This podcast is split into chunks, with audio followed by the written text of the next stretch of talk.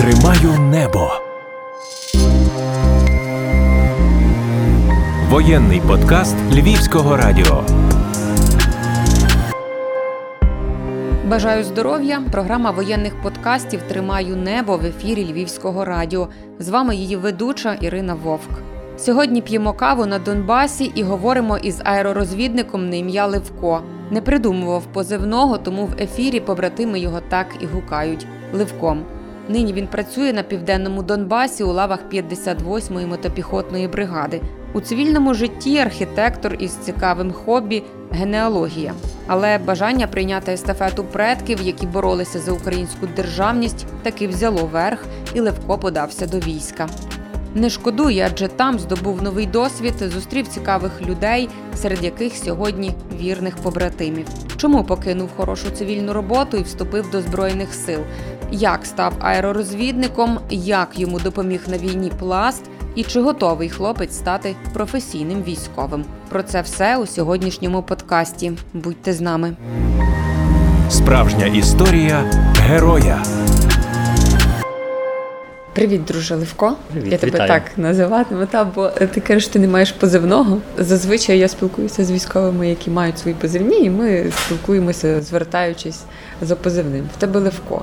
Я одразу спитаюся, чому так сталося, що в тебе немає позивного, чи ти не хотів, чи Левко звучить як позивний. Ну, очевидно, позивний це природній процес, який має бути ну, органічним. Просто це вигадай свій позивний, це якась скоріше формальність, бо люди дають тобі цей позивний, відповідно, підрозділі, де другого левка бути немає, то ну, відповідно, ну так і закріпилося зрештою.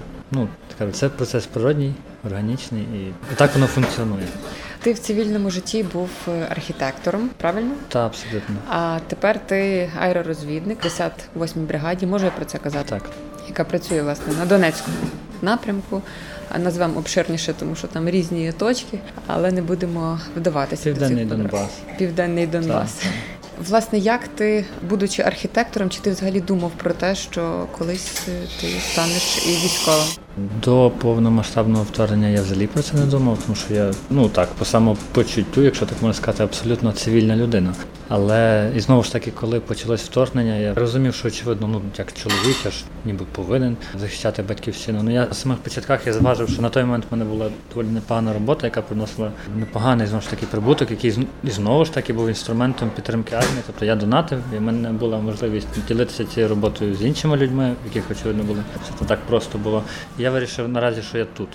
От, але минув майже рік вторгнення, навіть більше. Ну і якось все більше приходило це питання.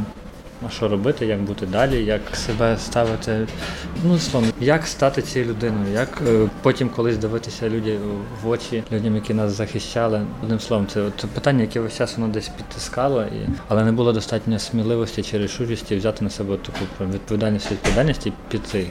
От, але ну якось в житті, напевно, назрів той момент, коли хотілося щось змінити і надати життю якогось нового сенсу, стати частиною якоїсь команди. І як не дивно, мені запропонували одну дуже класну роботу, про яку я завжди мріяв, але між мною і нею був військкомат ТЦК.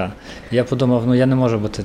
Тобто це 90%, що я зайду і вже я попаду в Збройні сили. Так, я ну у мене була ця дилема між тим, що ти можеш, от твоя робота умовно мрії, і ти ну ти частина колективу, або почесний обов'язок, і ти частина колективу. Тобто це ситуація, ну якби там не було win-win.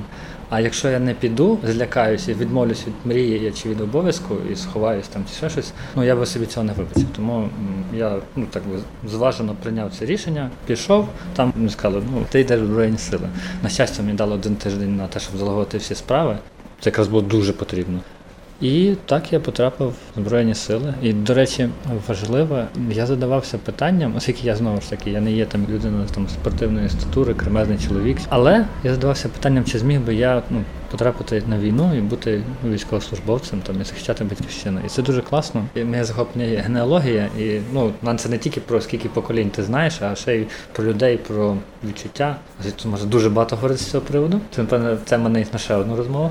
Я вирішив відбитися від так мовити, опертися на досвід попередніх поколінь. У мене четверо моїх предків фактично воювали, з них двоє не повернулися з війни. Але найближчим до мене був мій дідусь. Він 18 років попав, ну його мобілізували в Червону армію, і він е, відвоював 9 місяців, останніх місяців війни, був двічі поранений, там форсував віслу, брав, визволяв в лапках Варшаву. Ну і все таке. Я, я зрозумів, якщо мій дідусь зумів, він пережив ціною двох поранень, і, можливо, якихось ментальних теж не знаю, травм. Він пережив цю війну. Він він зміг. Якщо він зміг, то ну, я тим більше То я також тим паче, що я ну я вже не буду захищати якусь там, ну тобто не свою батьківщину, не свою владу, не щось чуже, навпаки, це моє. Це було серйозне рішуче рішення, Абсолютно. враховуючи те, що ти був архітектором, цивільна така, скажімо, робота, яка може приносити задоволення, фінанси. Ти міг собі спокійно сидіти на економічному фронті, на підтримці економічного ну, фронту. І, і думати, що відкуплятися, так би мовити. Але крім того, ну це ще я так жартую, що людина, в якої тема диплому був замок, тобто оборонна споруда, і людина не могла потім не якось не мати дотику з військовою справою. Тому ну якось воно так і вийшло. Так я майже рік тому потрапив в Збройні Сили. Чи пам'ятаєш ти свій похід до військкомату? Чого ти очікував? На що ти розраховував? е, Куди ти планував? Е, Ми говорили з тобою про різні підрозділи, куди можна було потрапити. Про якісь, може, ти навіть мріяв? Думав, от буду я там десантником чи Чесно кажучи, я йшов в військкомат. Я нікому так не раджу йти.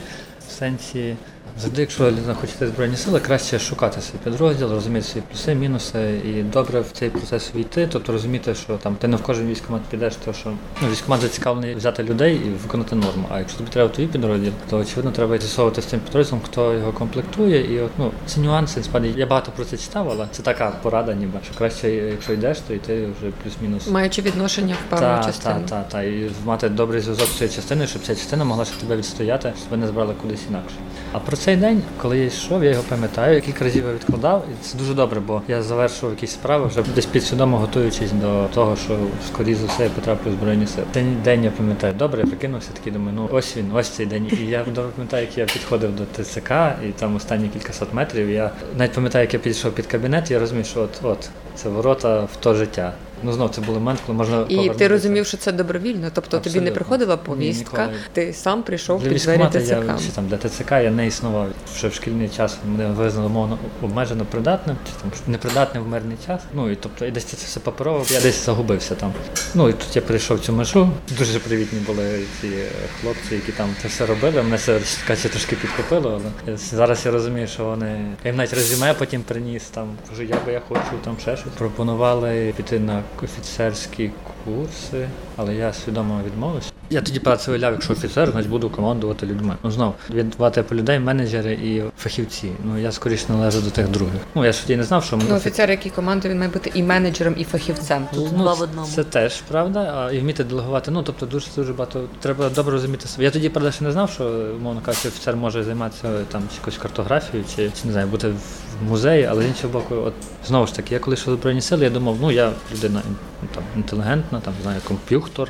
Ще щось, і думаю, можливо, там попаду на папери чи ще кудись. Ну так я собі уявляв, щоб ну я ж я ж гуманітарій, типу, а тут ну там десь в окопі сидіти. Очевидно, би зміг, але ну якби не дуже би хотілося, чи як, ну не знаю, як це правильно сказати. Але в результатах я не попав на щастя ні на які папери, тому що чесно, якби я не побачив фронт чи ті степи, і не побачив того, що таке є війна.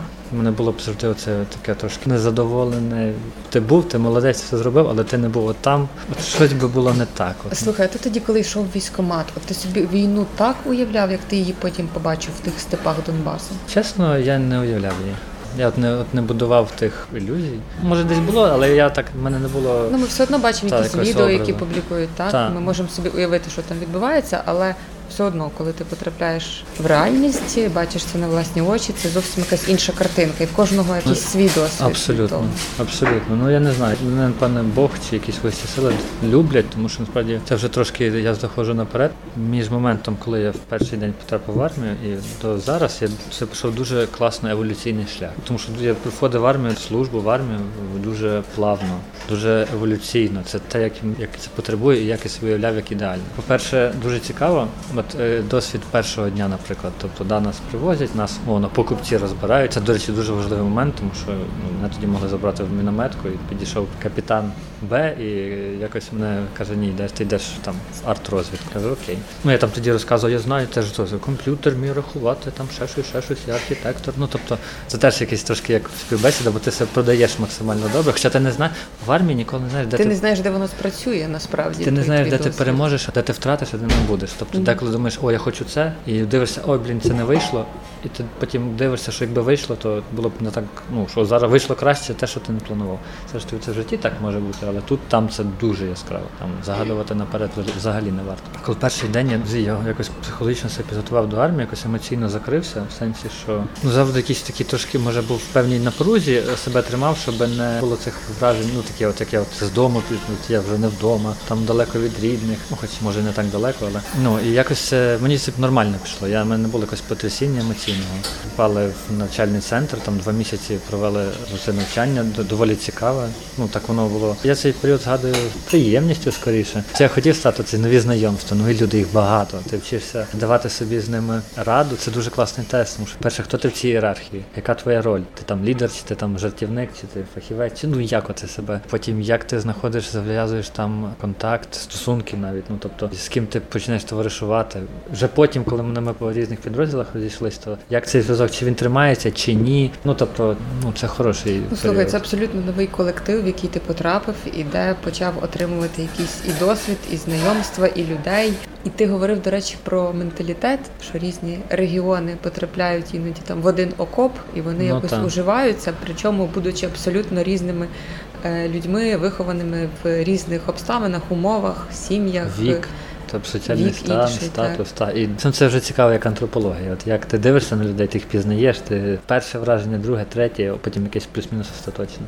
І, і це на кожному етапі. Ти в, в підрозділі ти знову починаєш себе шукати. Ти не знаєш, як це працює, бо ти ще не був ніде, ніколи в підрозділі. Ну і це воно потім в екіпажі, коли це вже менша кількість людей.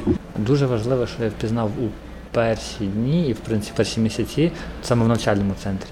Це досвід. Е, Ну, мій, скажімо, емоційний спокій і ця моя така впевненість, вона стояла на трьох стовпах. А перше це пласт. Я був в пласті, і я, напевно, цей весь стрес. Ну, мені справді в пласті якось я трошки ну, я запізнився чи з розвитком, чи як, то мені там було важко. І я це для мене було стресово, але я розумію потім, як цей досвід вже заднім числом ніби увібрав себе, і він мені дуже по життю допомагає. А крім того, і там він мені теж допоміг, бо знову чоловічий колектив, якісь там обмеження пересування, ну умовно, бо ти десь далеко від дому. Умовно, ліс, наметів ти не боїшся, там якісь як собі дати раду, там гігієнічно, ще щось ти вже плюс-мінус знаєш. А потім це сплави. Я кожного року сплавлявся в експедиції Дністер. Ну, ми по Дністру сплавлялися теж це от таке мандрівне життя. А третє, як не дивно, це в мене був невеличкий епізод, буквально кілька днів. Я брав участь, скажімо так, в реконструкторському фестивалі. Тобто я не є реконструктором, але я цікавився цим. І це дуже класно, тому що я потрапив, ну ніби фестиваль там, ну це ж. Все дуже вільно, цей, але є якісь певні умови дисципліни, є певна теж ієрархія. Ти приходиш під ніби цей підрозділ, і ти вчишся, як тут давати раду, як тут Ну, як і в пласті, зокрема, Абсолютно. так само, правильно Сергій? так, просто це таке було більш мілітарне, бо реконструкції 17 століття. Ну, наприклад, це теж. Це я, я просто це дуже чітко відчув в той момент. От.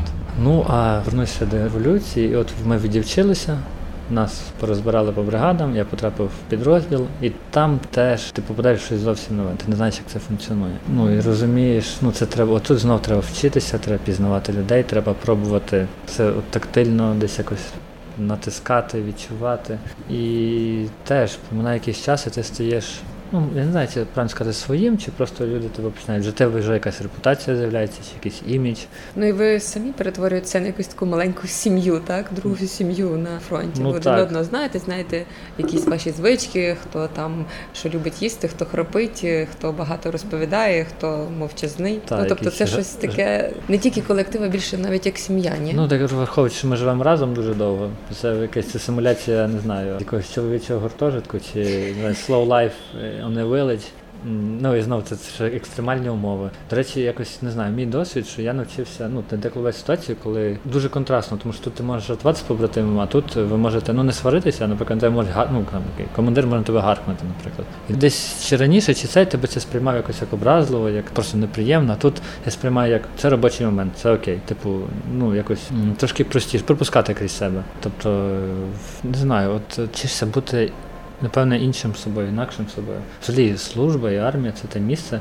Я це пізнав просто на всі 100%. Ти деградуєш там настільки, наскільки ти можеш деградувати, але й ти піднімешся чи розкриєшся, наскільки ти покажеш себе чи людиною, чи фахівцем, чи героєм, настільки, ти наскільки маєш ти можеш. увазі ним. деградуєш, бо я це чую не від одного військового, що в армії я став деградувати. Може, ви маєте щось специфічне на увазі? Ні, ну скажімо так, всі плані, свої що не розвивається в цивільній професії своїй? Ну це ні, це дуже це дуже поверхнево. Це правда насправді. Ну це само собою, я на це навіть не зважаю. Це просто ти приймаєш це, як ти випадаєш з цього життя, там і тобі важко ну триматися тих тенденцій чи якось ну підтримувати цей рівень. Але ну, по-перше, всі твої недоліки притаманні тобі в цивільному житті, ну як особистості, якісь вади чи ще щось. Там воно все буде, ти того не дінешся.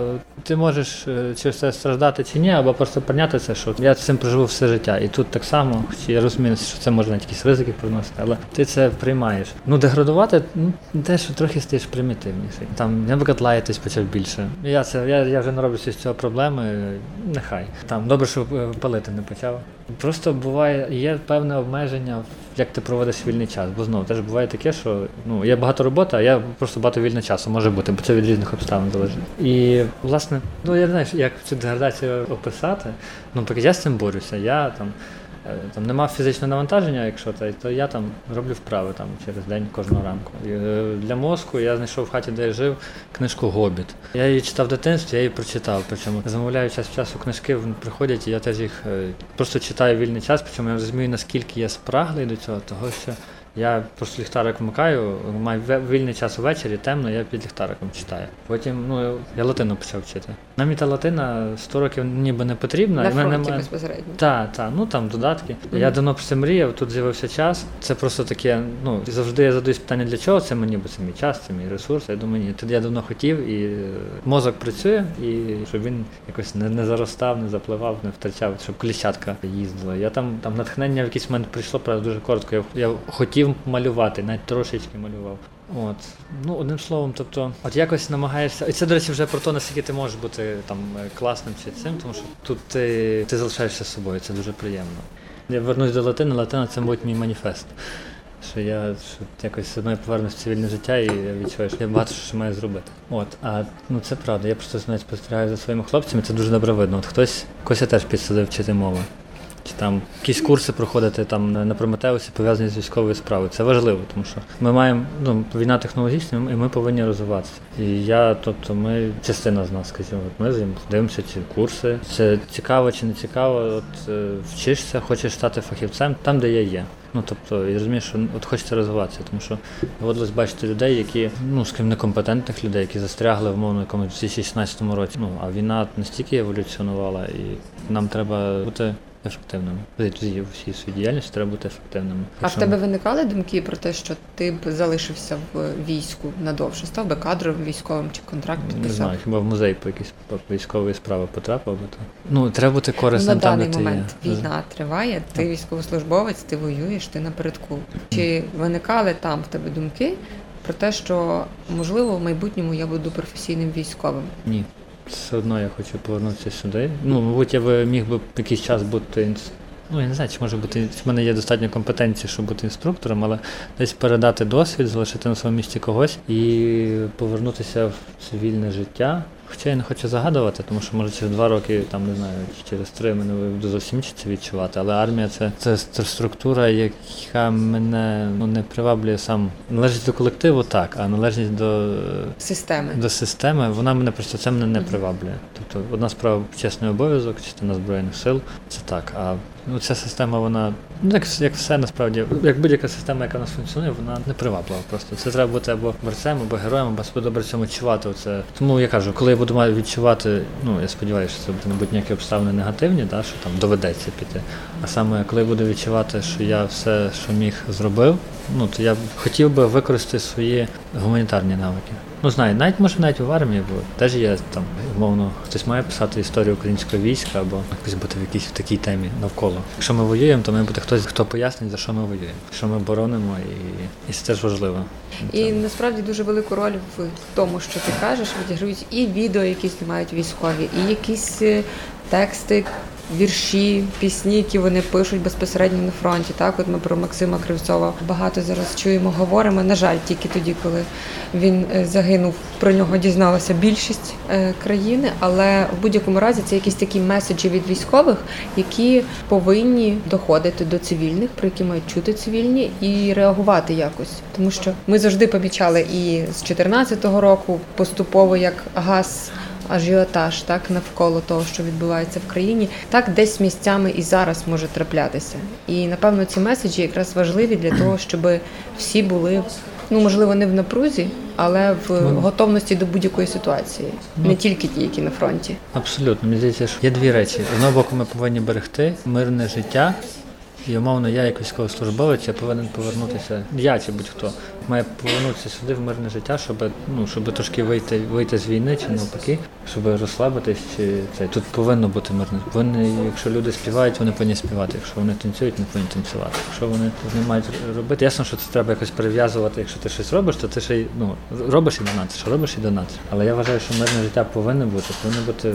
Ну за що ми тоді боремося, так? Але з іншого боку, не от теж не, не, не можна розслаблятися, тому що ну, наприклад, донат це має бути як навіть нехай мода, нехай що, але воно має бути. Ти маєш розуміти, що це треба робити. Мені доводилось тут від деяких людей чути, що о, та що робить, може це ж пора. по-». Хлопці приходять з передової, вони втомлені, і мабуть, це правда. Я погоджуюсь. Ну тобто ну, таке буває. Ну і так натякаючи, ну може переговори якісь, ми не потягнемо це все. Ну я дуже один простий рецепт. Я на війні. Я знаю, що я маю робити, я це буду робити, я це буду намагатися робити ефективно. Якщо людина працює тут, не має значення, чи вона там лікує, викладає, не знаю, чим людина тут не займається, вона повинна просто робити свою роботу, по можливості допомагати війську, обороноздатності держави. І просто робити те, що повинен, а буде, що буде. От якось так. Тому що якщо ми зупинимося, то ми виграємо один, два, три це якісь років, але потім вони це вміють, вони врахують свої помилки і просто нас розчавлять. Та власне ти говорив про те, що кожен є на своєму місці, кожен е, веде якусь свою боротьбу. Ти ведеш свою боротьбу на безпілотних апаратах, так? Так. Ти можеш якось трохи більше розповісти там, чи це коригування, чи яка це робота саме? Чи це оці все відомі камікадзе, про які ми зараз говоримо? Ну, скоріше, це робота очима, спостереження, зрештою, коригування так само. Ну, тобто це дуже така. Скоріше вона. Тут треба вміти спостерігати. Якось так, і що так, без зайвих деталей. Власне, з досвіду того, який ти вже прийшов в армії, так і те, в чому ти працюєш, це твоє Так. саме саме цей напрямок? Я, я потрапив фактично в аеророзвідку майже випадково, але мені якось вдалося знайти в собі все, от все, що я вмію добре, я знайшов. Я знайшов, де я це можу прикласти в цій роботі. Навіть на себе взяв обов'язки, не свої обов'язки, які мені ну, не належать, але я розумію, що я можу це зробити добре. І мені це чесно кажучи, десь підсвідомо подобається. І все. Я, я роблю. Я можу закрити цей шмат роботи. Я розумію в певному сенсі, що я не те, що незамінний, бо мене можна замінити, просто мабуть це буде не так ефективно. Так само, як я можу там замінити якийсь час інших членів екіпажу, ну але підстрахувати, так би мовити. От і ну я чесно це дуже мотивує. Я щасливий, що я роблю цікаву роботу, важливу роботу. І ти бачиш результат. Я та я бачу результат. Ну це напевне, це, це та сатисфакція. Це те, що до речі допомагає. Ну ти не вигораєш. Ну я що втомлюєшся, ще але ти не вигораєш, бо ну типу, ну чувак, ти тут потрібен, ти це робиш, ти це вмієш, роби. Тільки щоб не заважали. Це ж буває насправді різне, ну але типу, от якщо є робота, ми її робимо. От якось так. Як ти гадаєш, коли ти повернешся до цивільного життя, тобі буде бракувати того колективу, в якому ти зараз, тих розмов, там жартів, тої такої маленької сім'ї, в якій ти зараз живеш, і зрештою тої роботи, яку ти виконуєш кожного дня ефективно і бачиш ті результати. Я думаю, мені буде бракувати, я буду ностальгувати. Але тут треба розуміти, що ми ідеалізуємо ну, ніби те, що було в минулому, ну це людська здатність. Але ну я чесно, в мене на все життя будуть спогади, в мене будуть жарти, будуть розповіді. Ми жартуємо, що це ж ми як типу, як тільки демобілізуємося, то ці просто цілу групу номерів повидаляти і більше вас ніколи не хочу бачити і знати. Ну і може це правда насправді. Ну я не такий категоричний, але тим не менше, після війни чи після цього етапу глобальної війни, яка століттями триває, я думаю, що так, лишиться ця ностальгія і лишиться оце. Я вже відчуваю в розмовах з хлопцями, ну всіми знайомими чи друзями, які служать, що ну, всіх об'єднує невидима нитка, і це якась солідарність, і ну це приємно. А от ви, а от ми, а ми, а в нас таке, і це, це класно, це приємно. Я не скажу, що я щасливий там, чи що мені там добре, але я не шкодую, що я пішов. До речі, ти говорив про ту невидиму нитку. Е, Мені здається, що навіть в цивільному житті, коли ви вдягнуті по цивільному і ходите по вулицях, десь ви можете іноді один одного впізнавати. Ну, принаймні, я таке часом помічаю.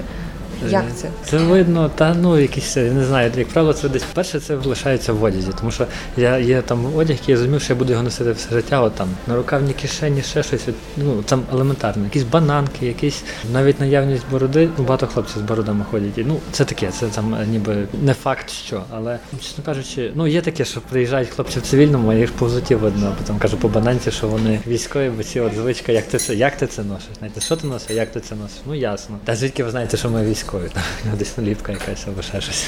Ну, наприклад, от, ну, якщо ви говорите там про одяг чи про дуже ти вчишся, ти вчишся розрізняти не кожен так. Я, наприклад, там ой, дивлюсь, там level 1, level 2, як би це правильно носити, щоб не змерзнути. Купляєш, там не економиш, ну добре, і їдеш в мінус 19 і, і не мерзнеш. Там або якось, ну це якісь може практичні скоріше речі, але ти це ти дуже багато вчишся. Армія це коли ти війна, це коли ти багато вчишся.